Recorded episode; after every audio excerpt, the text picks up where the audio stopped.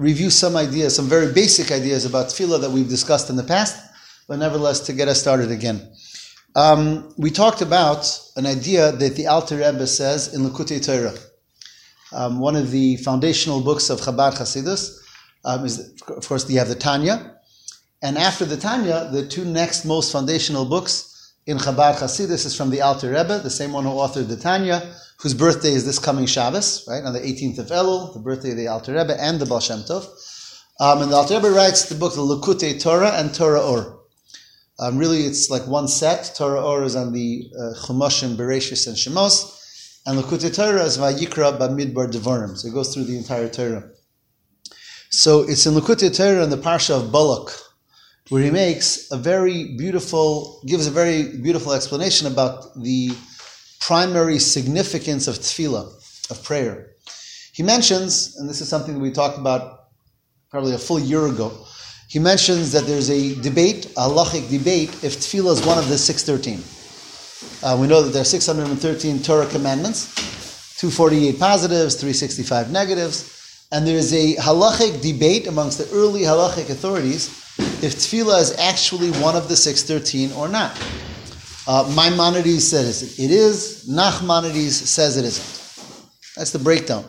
Um, and to make a long halachic debate short, the um, the more accepted approach is that the fact that we pray every day is not a Torah obligation.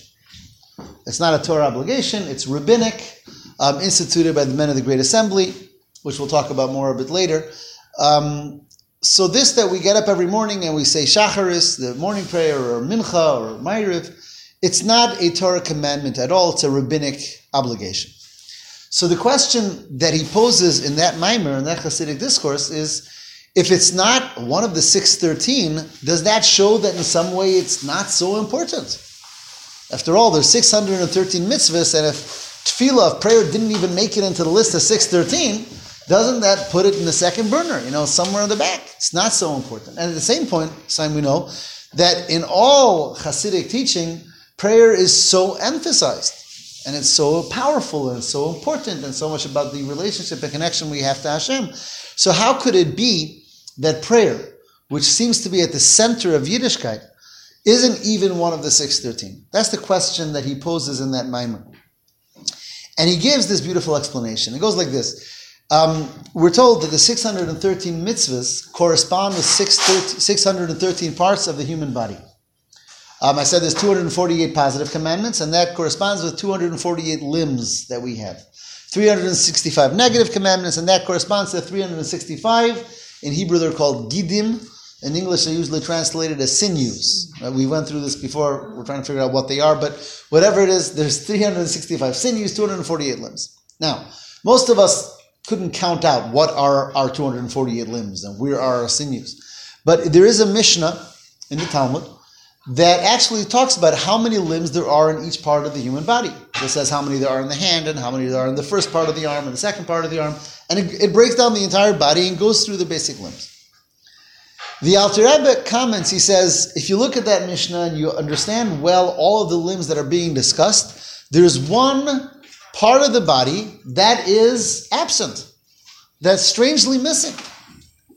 Which part is that? The spine.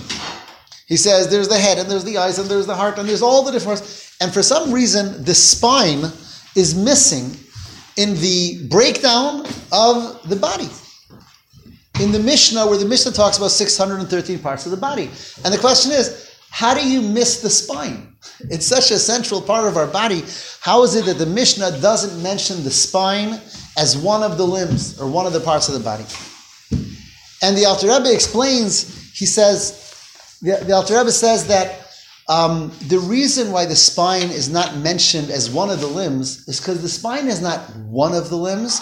The spine is the conduit, it what brings the energy and the life to every part of us. The spine connects to the brain and brings from the brain the nerves into, to the entire system of the body and gives life and gives vitality to every part of our body. So the spine is not counted as one of the parts of the body because it's the really essentially it's like the life force of all the parts of the body. Says the Rebbe in that maamar, that's what tefillah is to Yiddishkeit. The reason why tefillah, why prayer is not one of the 613 is not because it's less significant than one of the 613, but because it's the vibrancy, it's the life force behind every mitzvah that we do. In order that when we go throughout the day and we do this mitzvah or that mitzvah or study this paratorah or that, in order for us to do that with spiritual vitality and energy and holiness, it's going to be based on our davening, based on how much we were able to connect to Hashem during prayer. And the reason for that is, it's very interesting. The reason is, he says, because when we're doing any mitzvah, whatever it is, there's all different types of mitzvahs that we're doing. So we're doing a mitzvah because Hashem told us to do so. But what are we involved with when we're doing the mitzvah? With the particulars of that particular mitzvah. Like, let's say, for example, I'm doing the mitzvah of, fill in the blank, hachnasa I'm gonna, I'm having guests in my home, which is a wonderful mitzvah. So what am I busy with when I'm doing Hachnasas Orchim? What's my involvement? With setting the table, taking care of them, taking care. So of course I'm doing it because Hashem told me to, but my involvement is in the activity of that mitzvah. And whatever mitzvah it is, our actual involvement is not with Hashem. It's with the performance of that particular mitzvah. There's one place when our involvement is with Hashem Himself, and that's tefillah. When we're davening, we're not involved in doing what Hashem told us to do. We're involved in connecting directly to Hashem. And that's why, based on our tefillah, based on the, uh, the ability that we have to focus in how much time there is, but we're able to focus and connect, that is going to directly impact the level of spirituality, the level of, of spiritual energy that I'm going to do the rest of the mitzvahs of the day with. And that's what he tells us there, why tefillah is not one of the 613, just like the spine isn't one of the body, because it's looked at as the central energizer, if you will, of all of the mitzvahs of our day. And therefore he concludes and says that no one should ever think that tefillah is somehow second fiddle to any other mitzvah. To the contrary, it actually is what gives the chayus and energy to all the mitzvahs that we have. Um, with that, he also explains something that we discussed from the Gemara, that it says that there's one number that keeps on reoccurring in tefillah in the siddur. And that's the number 18, right? The actual center of tefillah is the Shemona Esrei, um, which means 18, because there's 18 blessings. Um, when we were going through, we saw that there was 18 brachas at the beginning of davening. Um, when we were in the Baruch Sha'amar, we saw 18 times Hashem's name. Throughout the tefillah, the number 18 is the most reoccurring number. And the Talmud says, why? Because there's also 18 vertebrae in the spine. But the Talmud doesn't explain what's the connection. So there's 18 vertebrae in the spine. Why is that connected to tefillah? Dr. Rebbe says, but I told you why. Because the tefillah is to Yiddishkeit what the spine is to a bud. The spine keeps us alive, keeps us going, keeps us standing tall, standing straight. That's what tefillah, that's what prayer is in Yiddishkeit. And that's why we devoted our class to tefillah. And um, as soon as we finish going through the siddur, which should take another couple of years, um, we'll think of what to do next. Um, we'll be in your Okay, we'll have to continue there too. Okay. Um, having said that, let's uh, give, before we go particularly into the tefillah that we're going to look at tonight, let's again just talk, talk about the basic structure of the siddur, of the shachris prayer. Um, we talk about davening, we talk about prayer, um, but there's really a lot of different parts to it and a lot of different things that are going on when we pray. I'm, now I'm, I'm talking specifically about the morning, the shachris davening of, the, of every morning. The Shachar davening has sections to it. The most significant section of Shacharis halachically, the essence of, of tefillah halachically is the Amida, uh, which we call the Amida, which means to stand, or the Shmona Esrei. Um, if someone only has five minutes for davening, they're just in a total helter skelter and there's no time, so the appropriate thing to do is say the Shmona Esrei, whether it's Shacharis or Mincha, because that is the essence of tefillah in halacha. So that is one, and perhaps the most, in many ways, the most significant section of Shachris is the Shmona Esrei. Okay, preceding the Shmona Esrei, we have the Shema, which is sandwiched in brachos before Shema and brachos after Shema. So that entire section is called Birchos Kriyas Shema and Kriyas Shema.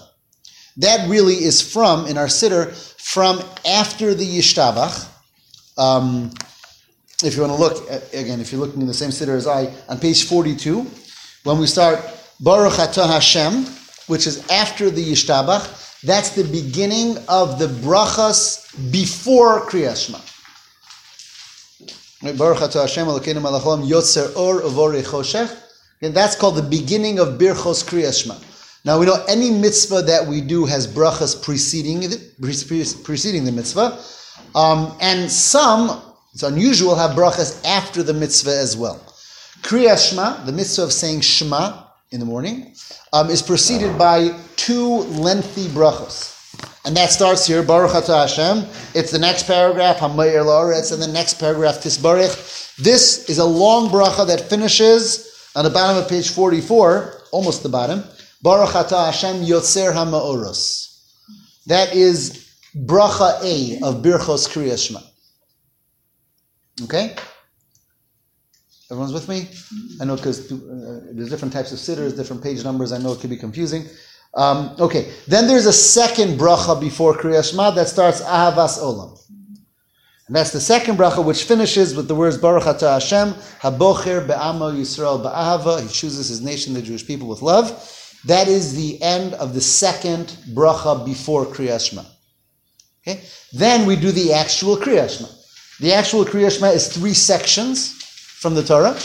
The first section is Shema, and it goes until Visha. That's a section from the Torah portion of, excuse me, Va'eschanon. Um, the second section, the second parsha in Chumash Devarim. The next one is V'hoya im Shamoa, which goes to Al Haaretz. That's the second section of the Shema, and that is from the Torah portion of Eikev, which is the third Torah portion in Chumash Devarim. The third section of the Shema, Vayomer Hashem El Moshe, goes until Ani Hashem Elokeichem, and that is a Torah portion actually from earlier, from the Torah portion of Shlach in the book of Bamidbar. Why that order? When we get there, we'll discuss it. But that is Kriyas Shema. Kriyas Shema, the reading of Shema, is these three sections. Again, the section of Shema, V'hayam Shema, Vayomer, that is the actual Kriyas Shema. After Kriyas Shema, we start with the words Emes, V'yatziv, V'nachon, that is the bracha after Kriyas Shema. And that takes us until the Shemona Esrei. Baruch Hashem Go'al Yisrael. That's a lengthy bracha that's after the Kriyas Shema. So really, so this section of, of davening, which starts right after the Yishtabach and goes until Shemona Esrei, is two long brachos, the Kriyas Shema, which is three sections, and one long bracha. That's Birchos Kriyas Shema and Kriyas Shema. That's another extremely important section of davening. Most brachas not, I mean, most brachas start with Baruch. So that's an excellent question. That's an excellent question. Um, every bracha will start with Baruch Atah, aside from if it's part of a continuation. If the first one started Baruch Atah, the next one that's continuing doesn't have to. So if you'll notice here, the first one started with Baruch Atah, the second one did not, and the one after Kriyas Shema did not, because they're all part of the continuation. But the first one did. Always the first bracha will start with Baruch Atah Hashem. We have the same thing in our benching. Right? Think about benching. The first bracha of benching starts Baruch Atah Hashem. The next bracha starts Nodeh Lecha. It doesn't start with Baruch Atah Hashem, because it's a continuation. The third bracha of benching Uvenei Yerushalayim doesn't start with Baruch Atah Hashem, because it's a continuation. So that's a rule in brachos. When they follow one another and they're in a con- continuation pattern, then the second or third doesn't have to begin with Baruch Atah Hashem and typically won't. But otherwise it will. Okay? Um, an interesting point I just want to make here. I don't think we made that in the past. It's, it's going to sound funny, trivial way I ask it. But what's more important, Kriyas Shema or Shmona Esrei? No, obviously the question usually is they're both important. But but in, in level of halachic significance, we'll ask in that way. In halachic significance, you know, if I only have five minutes, which one? Kriyas Shema or Shmona Esrei. I gave it away already. I'm sorry. Okay, but I would like to. I, let me. I want to tell you something, and it's very interesting that it depends. Not everyone around this table will the answer be the same for. Like, if, for example, there's me versus all of you, and the answer is going to change for a very interesting halachic reason. This is one of those halachic seesaws almost, and I'll explain. To say Kriyas Shema every morning and every night is a mitzvahs asay. It's a positive commandment from the Torah. Right? Tefillah, I just told you, is rabbinic. Okay? So what com- what takes precedence? A, positive, a Torah positive commandment or something rabbinic? Typically a positive commandment. However, a woman is not obligated in the positive commandment of saying Kriya Shema in the morning and by night because it's a mitzvah saseh shazman grama, it's a time-bound mitzvah. But in the tefillah, a woman is obligated. We discussed that at length at some point, that tefillah, a woman carries the same obligation as a man, essentially, because it's a rabbinic halacha, the Shmona Esrei, which applies to everyone equally. So, what comes first, Kriya Shema or Shmona Esrei? So if one is a man, so Kriya Shema is a Torah obligation, Tefillah is rabbinic.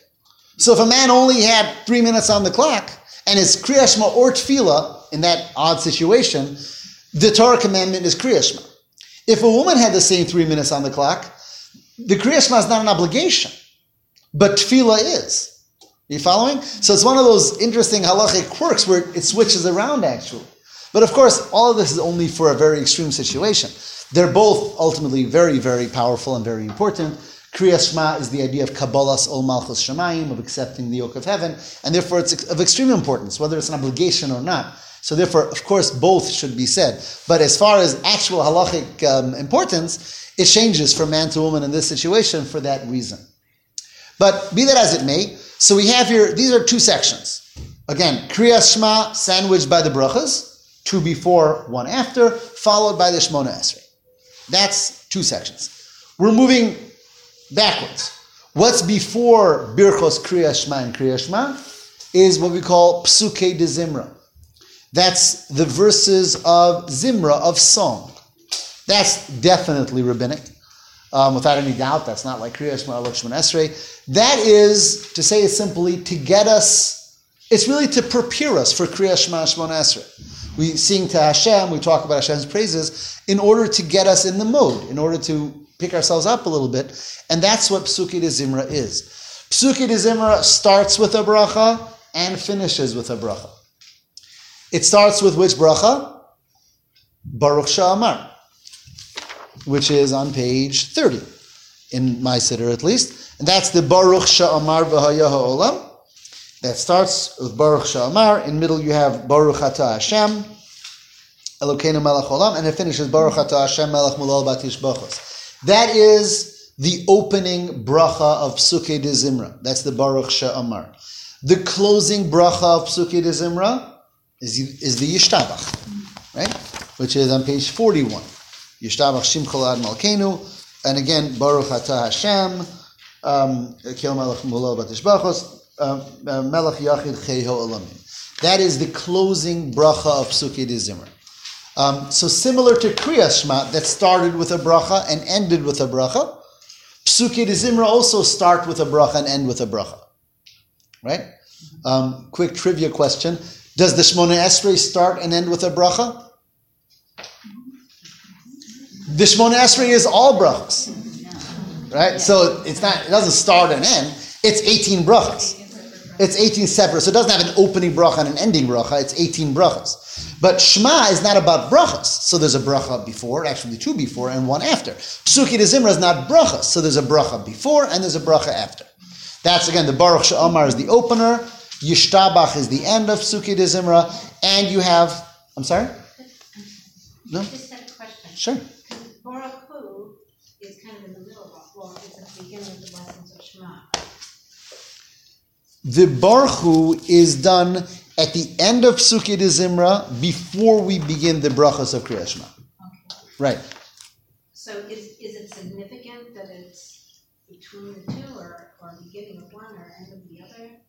Because I always thought that was kind of a significant point in the time. Right. And it is. It is. Um, if you're with a minyan.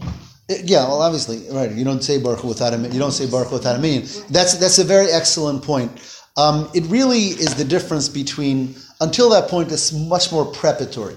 This is really where the real, you know, the Kriya Shema, which is a mitzvah, and Shmon Esrei, which is the mitzvah, the real mitzvahs of davening start after that. And that's why it starts with Barchu Until then, it's again much more preparatory of getting into the davening. So that's a very, very good point. Let me just ask you a question. Yeah.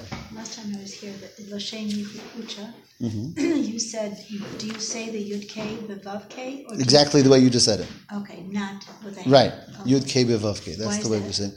Um, because of our carefulness of not saying Hashem's name. Um, once you start with Yud and the Hey, it starts with Hashem's name. We, we have this tremendous uh, covet in Derech Eretz for not saying Hashem's name. That's the reason for that. Okay, so that is the Psuki de Zimra. Now, we are actually in the middle of the Psuki de Zimra. That's where we've reached in our Siddur. But before I get to that, let's look backward in the Siddur. What's before Psuki de Zimra? So before Psuki de Zimra was a bunch of different things. We had brachas. When we woke up in the morning, we said the brachas. Then we had brachas HaTorah. Then we had um, the Adon Olam. We talked about the Akedah, the story of Yitzchak. Then we had a whole section of karbanos. We talked about all the different sacrifices because in many ways tefillah corresponds to sacrifice. Then we had the Hodu. All of that is, is I guess the general name for all that is tefillas hashachar, the prayers of the morning. Um, all of that, there's no bracha involved. As far I, I take that back, but there's no bracha before, bracha after. It's just a bunch of different things that we say until the Baruch Sha'amar. Um, so, so really, the story of the Siddur of Shachris is until Baruch Sha'amar. That's one section. That section, until Baruch Sha'amar, really contains a lot of different type of things. Again, brachas, birchas haTorah, the story of the Akedah, karbanos, hodu, a number of different. I'm not going to say random, but but unconnected parts until the Baruch Sha'amar. That's why technically, um, if I want to speak, and it's anywhere before Baruch Sha'amar, I can speak because they're not connected. It's not like one long bracha. So if I'm at the end of Hodu and I have to answer someone something, I may. There's not a problem with speaking in the end of Hodu or in the middle of Karbanos or in the middle of the brachas in the morning. It's not a halachic problem. Of course, we try to focus on our davening, but there's no halachic da- problem. Once we start Baruch Sha'amar, we shouldn't be speaking because Baruch Sha'amar is a beginning bracha for all of the de Zimra, which finishes with Yishtabach. That's one part. It's one section of davening. In fact, if I would have to speak at some point after Baruch Sha'amar, where would be the best point? After Yeah, but what if I have to before? after. So after Yishtabach, because I just finished the entire Psuki de Zimra and I didn't start yet Birchos Kriyashma. So in other words, my place where I finish something and I'm starting something else, it would be at the end of Yishtabach. Un, un, well, I'm sorry? I didn't know you could talk. No, no, you shouldn't.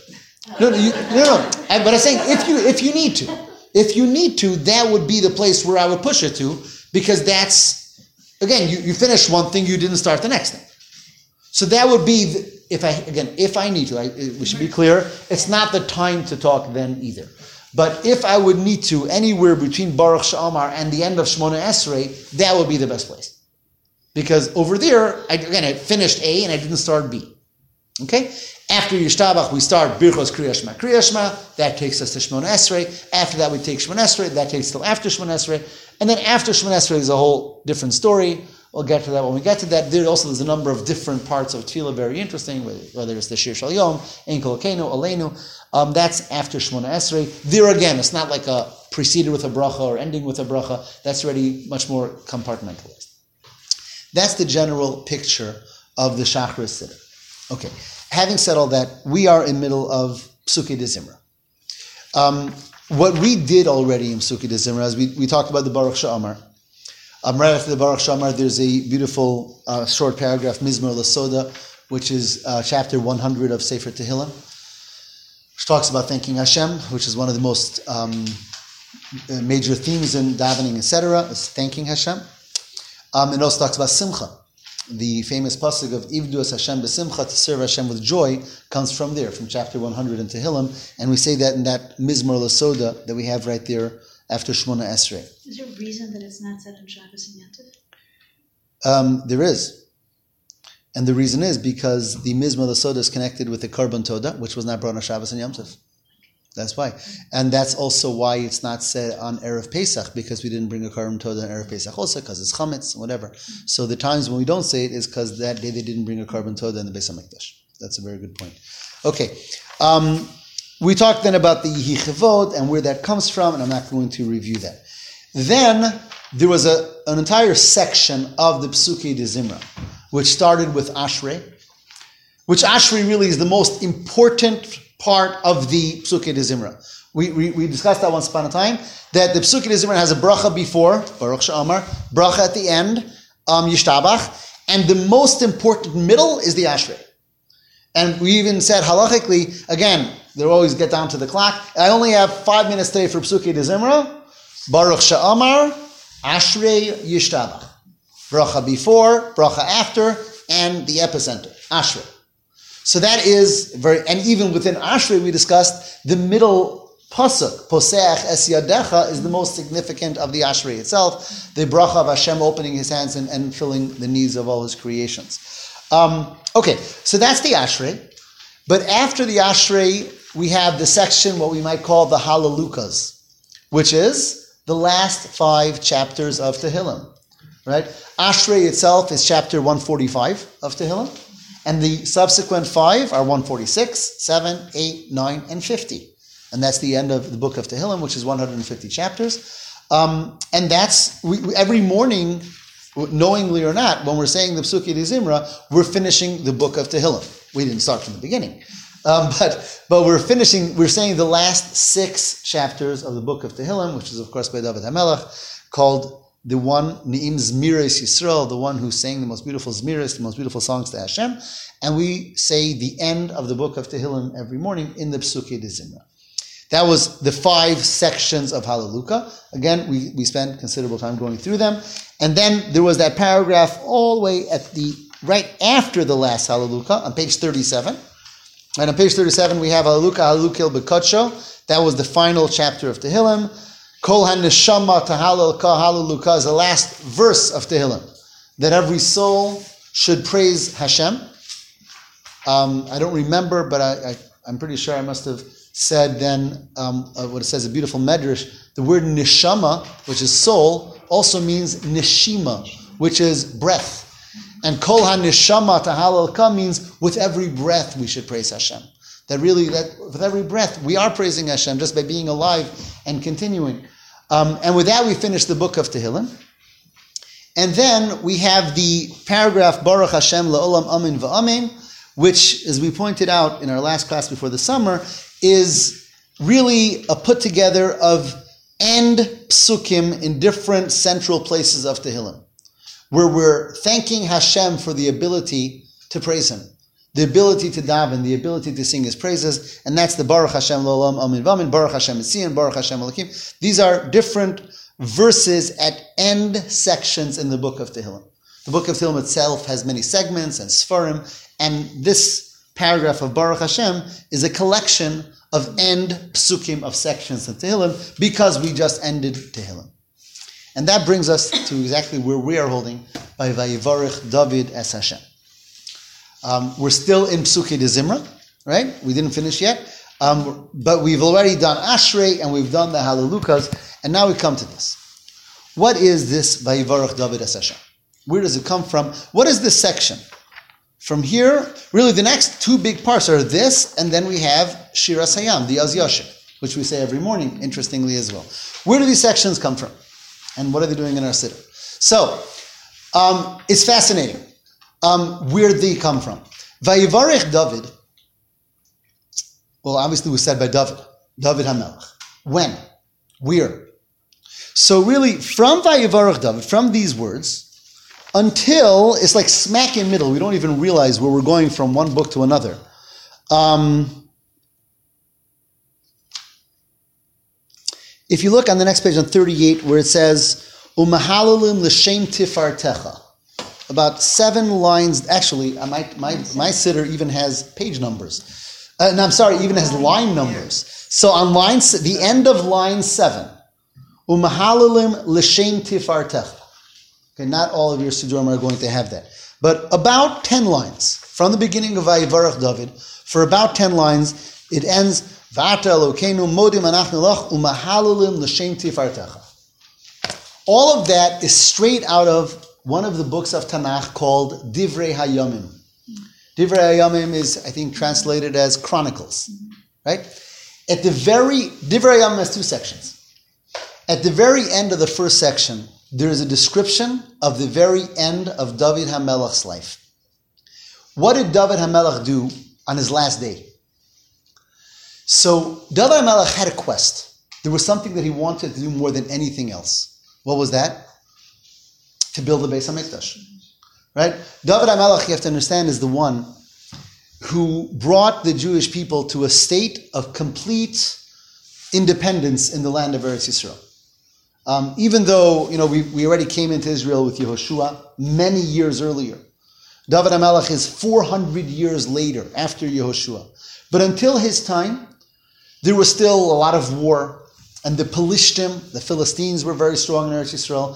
And throughout all of after Yehoshua, you had the Shoftim and you had Eli HaKohen, and there was always war. And that's why they never built the Beis HaMikdash. Right? You have to remember, sometimes we think like we came into Israel and built the Holy Temple. Well, that's true, but 400 years later, 440 years later. First, we were we had the Mishkan in Gilgal, and then we had the Mishkan in Shiloh, then we had the Mishkan in Nov, and then we had the Mishkan in Givon. We never had a permanent place because we weren't in a state of shalom in the land.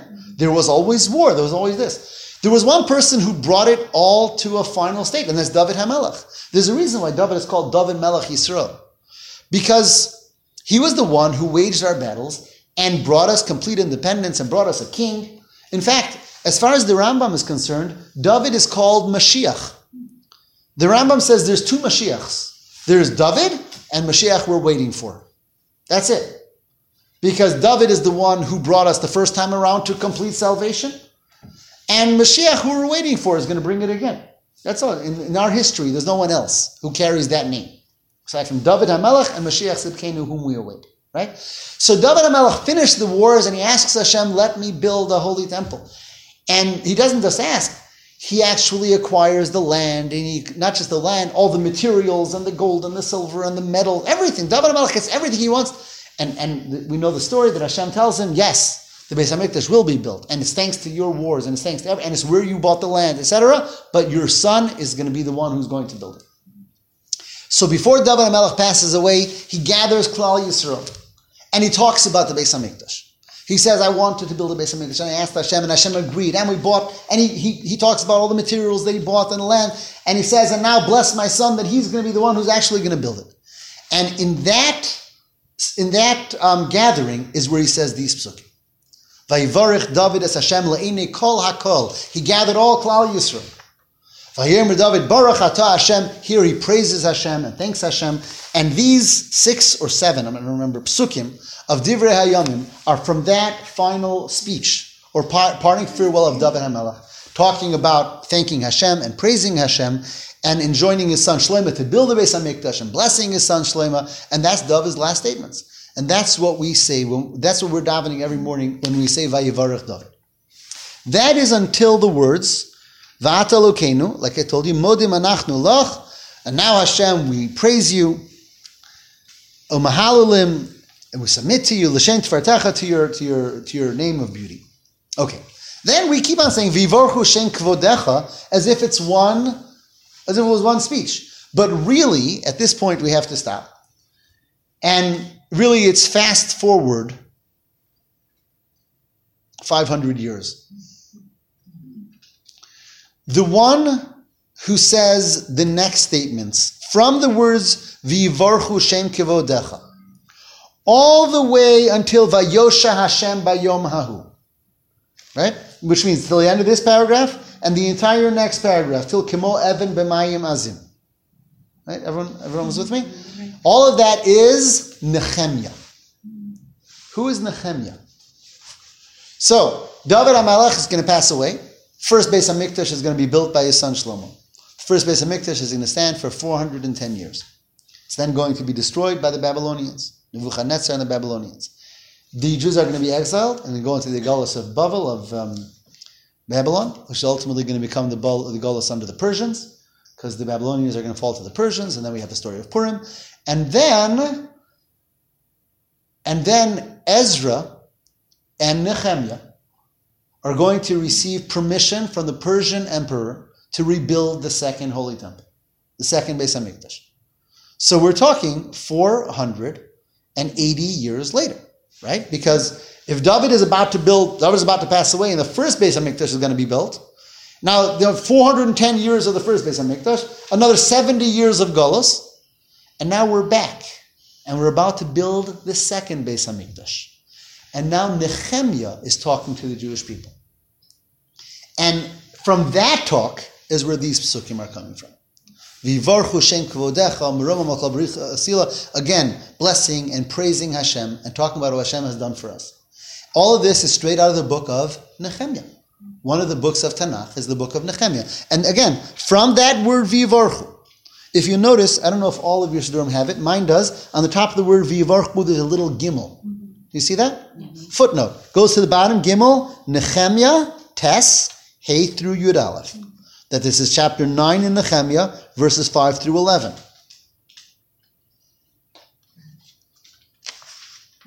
Right? Mm-hmm. Right, In the beginning of Vayivarach David, I didn't show you, but there they have that little vav, which tells you Divrei Hayamim Aleph, Chavtas Yud. Then Chavtas Yud Aleph, and then Chavtas Yud Beis, Chavtas Yud Gimel. So Vay- Vayivarach David and Vacharos Imo Habris is really a put together of two sections, said again 500 years apart by two different tzaddikim, David HaMelech and Nehemiah. What's the common denominator? Beis Hamikdash. It's, it's right before we're going to build the first Beis Hamikdash, and it's right before we're going to build the second Beis Hamikdash. And of course, davening. When we daven, we're facing the Beis Hamikdash, wherever we are in the world at any point in time. The Beis Hamikdash is called, as we said way earlier in the Siddur, Ki Beisi Beis Tfila Yikare L'chol Ha'amim.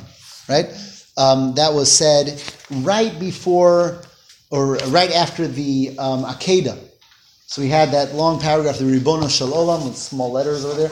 And there, at the end of that, he brings the um, a pasuk from, from the Navi Yeshayahu, Vaviyosim al Harkotshi, um, that Hashem says, I'll bring you to my holy mount, mountain. You'll rejoice in my house of tefillah.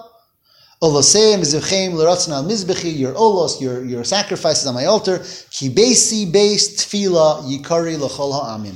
My home, says Hashem, my home, which is the Beis Hamikdash, is the house of prayer for all nations. And that ultimately every prayer, that's why today we're thousand, almost 2,000 years after the destruction of the second Beis Hamikdash, we pray, pray towards the Beis Hamikdash, wherever we are in the world. Um, and that's the Temple Mount. And, and therefore, when we're ending our Psuki de Zimra, when we're getting close to end our Psuki de Zimra, we finish with these beautiful tefillahs and praises to Hashem that were said by David HaMelech and Nehemiah when they were holding by building the first and second Beis Hamikdash respectively. And uh, we'll look a little closer and see some very beautiful um, shvachim, praises of Hashem that they both chose to say at these at these very important junctions in history when the two Batei Mikdash are about to be built. So, having said that, let's zoom in a little bit just a little, just maybe a pasuk of David's and a pasuk of Nehemiah's, and see some of the beautiful tefillahs that we have here. So, in David Hamelach's tefillah, we have a very what became to be a very well-known pasuk, especially for those who learn some Kabbalah and Chasidus, because we always talk about the seven midos of Hashem and the seven midos within our neshama. Right? We know one of the great gifts that Hashem gave to us is that He created us in His form, as it says in the Chumash, which means that He built our soul um, as a model of Himself. And Hashem created within Himself ten general spheres, um, three intellectual and seven emotional, and therefore we also have those emotions within ourselves. And the reason why that's such a great chesed of Hashem, that He built our neshama in His likeness, is because that gives us the ability to understand more about Him. Being that He created within, within ourselves a system that in some way reflects His system, so now we have a way of understanding Him. As it says in Iyov, Mibsari echeze eloka, from looking at my own flesh, I'm able to gaze at Hashem, because Hashem created me in His likeness. So one of the most famous similarities is our build of our midos. Which pasuk tells us about the seven midos of Hashem? Right here. David HaMelech said it that day, where we say, in, in my siddur, it's the last two words on the page, L'cha Hashem Hagdula v'hagvura, v'hatiferes, v'hanetzach, v'hahod, kichol b'shamayim u'v'aretz, l'cha Hashem hamamlocha v'hamisnasi. In this pasuk, David described the basic seven midos of Hashem. Not using exactly the same words we always use Kabbalistically, but mostly the same words. L'cha Hashem, to you Hashem is Gedula. Gedula is chesed. Chesed is the greatness of Hashem, that expansiveness that keeps on giving. That's Gedula is always called chesed in Kabbalah. V'hagvura, we talk about chesed, which is kindness, and gvura, severity. V'atiferes, which is beauty. Netzach, victory. Hod, splendor. And then it says, Kichol bashamayim uva'aretz, because everything that connects heaven and earth, Kabbalistically, that's referring to the sphere of Yisod, foundation, which I'll talk about in a moment. Hamamlocha royalty is Malchus. So we went through the seven midos that is throughout, again, Hasidus, Kabbalah. These are the seven midos which are the makeup of man. When we talk about, for example, the seven weeks of the Omer. So we talk about the week of Chesed, the week of Gvura and Tiferes and Netzach Hod Yisod. Throughout, we're always, we always come up with the seven midos. And that comes from this pasuk talking about the seven midos within Hashem. Um, in very short, right, a, a, real discussion of the seven midos is definitely a class for itself, totally. But in very, very short, the seven midos. There's a um, you know the fourth section of Tanya is called Igeres Hakodesh, the letters, and in one of them, I'm not remembering this minute which number. The Alter Rebbe describes in very short. Um, very short, the idea of the seven midos, the way they are in the relationship, the way he, he gives an example of a father teaching a son. And he said he talks about how all of the midos come into play. And in, again, in very, very short, he says the following. The first midah to be a good teacher is chesed. That you want to give. That you have that feeling of kindness. You know, if you're if you're teaching because because uh, you have to make a living, that's nice, but that's not a real teacher. A real teacher, a successful teacher, is one who has the chesed that wants to impart. And wants to impart because they love the recipient.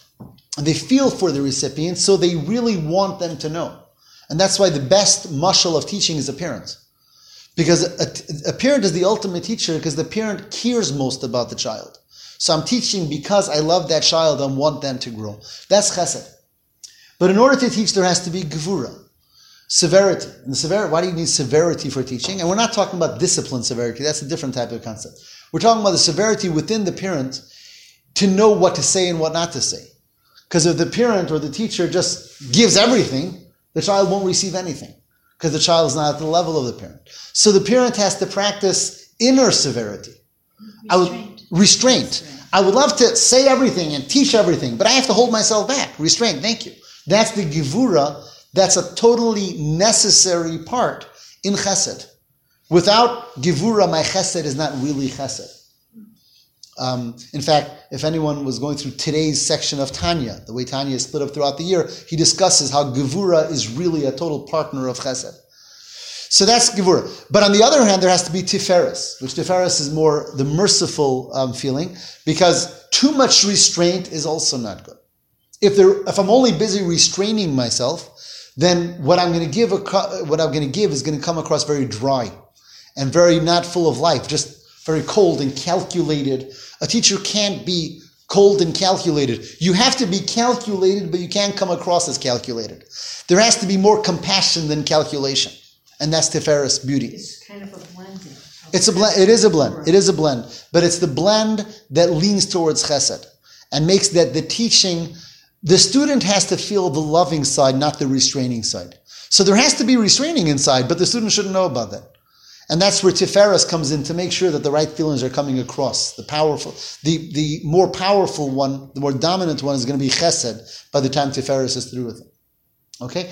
Um, at that point, when I want to give something over, there's going to be, um, what's the word I'm looking for? There's going to be along the way, um, Manias Ikuvim, uh, challenges that have to be overcome. Obstacles, thank you. Obstacles and challenges that have to be overcome. Now, whenever we talk about challenges and obstacles, there's two types of challenges. There's internal and external. And they're both obstacles. Um, any area in life when we want, we make a decision, we're going to do something. I'm going to teach, or I'm going to give myself over. But then there's obstacles. And again, there's obstacles, external ones, because A happens and B happens, and C happens. And then there's internal obstacles from our own self, our own weaknesses. Netzach and Hod are two midos that are both about overcoming challenges and obstacles. Um, Netzach, which means um, victory, is to overcome internal obstacles, which are usually the harder obstacles to overcome. External obstacles are external. Um, internal obstacles are internal weaknesses and failings. Yeah, I, I would love to teach, I would love to give, I would love to this, but all the buts, the internal ones. That's where Netzach comes in. And I have to be victorious over my internal weaknesses that hold me back from the good decisions that I made to do. Hod literally means splendor, but that's the strength to be able to overcome everything else, everything outside. Um, why that's called splendor is again something I'm not going to go into right now. But splendor is something that's more external, that I do something in a very in a very beautiful way, and everything sort of falls away. And that's what Hod is. Yisod, which literally means foundation, Yisod is the internal connection between the teacher and student. Yisod is always the connector. Because till now, you know, the, the parent or teacher, I love the child and I'm restraining myself and everything, but it's all before the actual teaching. Actual teaching has to be, there has to be a connection formed between teacher and student. You can't compare a teacher who teaches a student face to face and connects versus sending a, you know, a cassette or a, today's don't swing cassettes anymore, but a, a text, a voicemail, right? I say, I, uh, I, uh, you know, I gave over the information. I gave, you know, when I, when I was a, when I was a student, the, uh, the example that they gave was of the, um, the teacher that couldn't make it to class one day, so he just, you know, recorded the class and sent the recording. Now, the students realized this is a good idea. They sent recorders to pick up the recording. So by the time the year was through, this was a, this was a routine. That one, the teacher would put down one recorder and 40 students would put down 40 recorders, and this was the classroom. That's when you take the personal relationship out of teaching.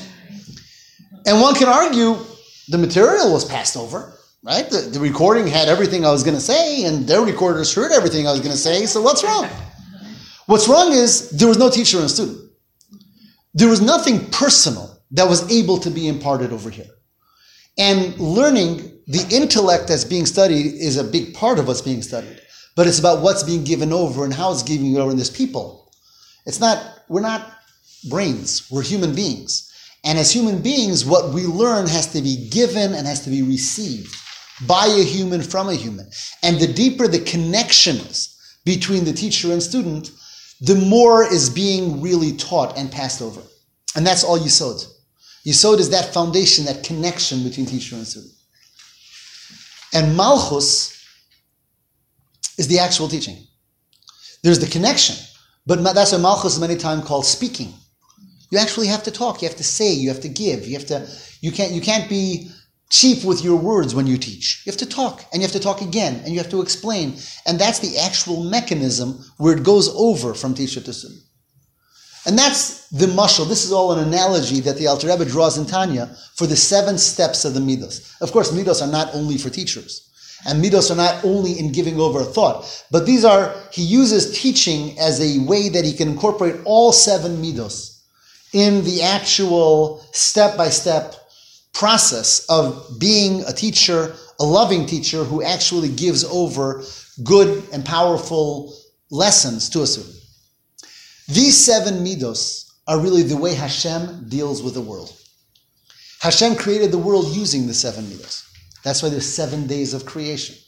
Every day of creation, one of those midos were the powerful one. On Sunday was chesed of Hashem, was the dominant midah.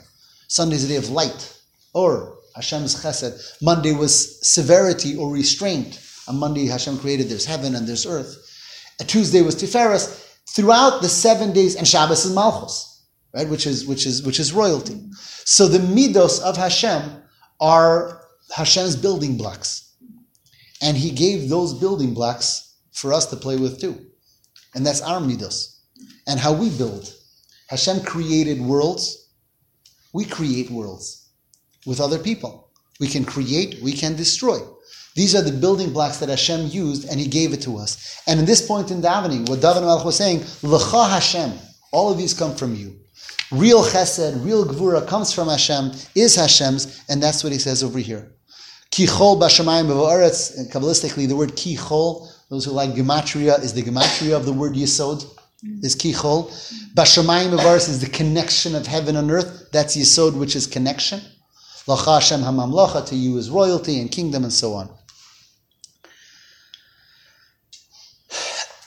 Very interestingly, our, our time is really up, but one, one, one, one last point here.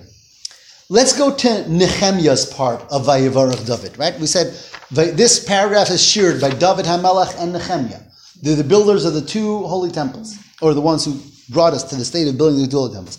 In Nehemiah's part, he talks about, well, again, he talks about so many things, and really there's too much here. I, I, can't skip this. So we're gonna next week we're gonna start. We're gonna talk about Nehemiah's part of Vayivarach David. Some very beautiful ideas. But I want to talk about for a moment the beginning of the next paragraph.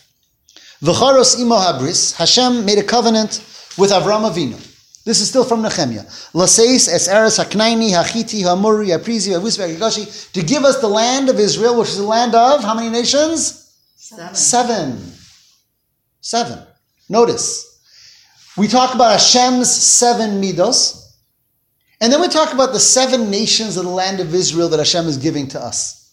And He gave, made this covenant to Avram Avinu that those seven nations that, in, that inhabited the land of Israel will be given over to the Jewish people, and that will become Eretz Yisrael. Obviously, there's no thing as chance, and it's not just random, the numbers of seven. According to Hasidus, the seven nations that inhabited the land of Israel represents the seven negative midos. Because just like we have a godly soul that's built in the image of Hashem and has seven holy midos, we have an animal soul. And those very same seven midos that can be used for holiness and to build can be used for animal reasons and to destroy. And love could be beautiful and building from a parent to a child or in any form, and it could be the most devastating and cruel thing, as can severity, obviously, and beauty. When Hashem promised Avram that the seven nations that are currently in the land of Israel will be given over to you, what he was really saying is the promise that we have the ability to transform our negative midos into holy midos. Our seven negatives, negative love for positive love, negative severity for positive severity, negative beauty, and that was the really the, the deeper level of the promise for Avram. Just like the land of Israel, before the Jewish people lived in it, the people who lived there were the most immoral and the most paganistic. That, and that was going to be transformed to make it Eretz Yisrael. And that's what was going on. So the beginning, David HaMelech's prayer, talking about the seven midos of Hashem, really is culminated by Nehemiah, which is Hashem says that although we know the other side also, we have the other side, that can be. Ultimately, the power of Kedusha has promised that it will be victorious and we will have the ability, and not only the ability, we will actually transform all those negative sides into something positive as well.